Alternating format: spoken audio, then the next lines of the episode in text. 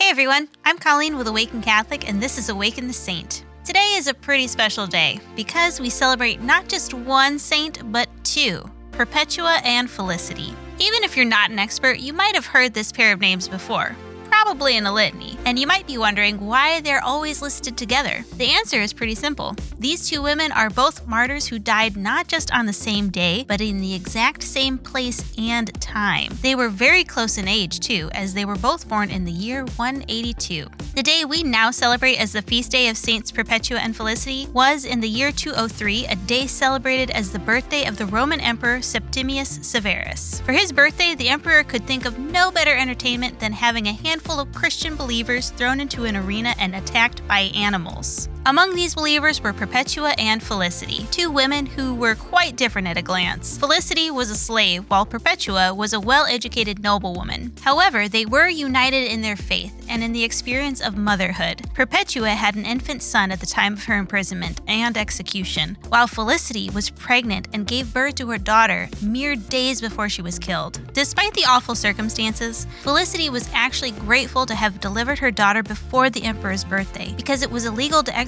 a pregnant woman, and her death as a martyr would have been postponed as a result. That should give you an idea of how intense these two were in their faith. Going cheerfully to your death is one thing, but perhaps more impressive is resisting the temptation to avoid it. Perpetua herself recorded that her father visited multiple times during her imprisonment. The first time he asked her to lie to save herself, she famously pointed out a nearby water jug and said, Do you see this vessel? Can it be called by any other name than what it is? So too I cannot be called anything other than what I am. On the day, Perpetua and Felicity were marched into the arena and a mad heifer was set loose on them. Perpetua, however, was not at all concerned. She was singing a psalm as they entered, and when thrown down by the heifer, simply got up and asked for a pin to fix her disheveled hair. When she saw Felicity knocked to the ground, she helped her to her feet and they stood together.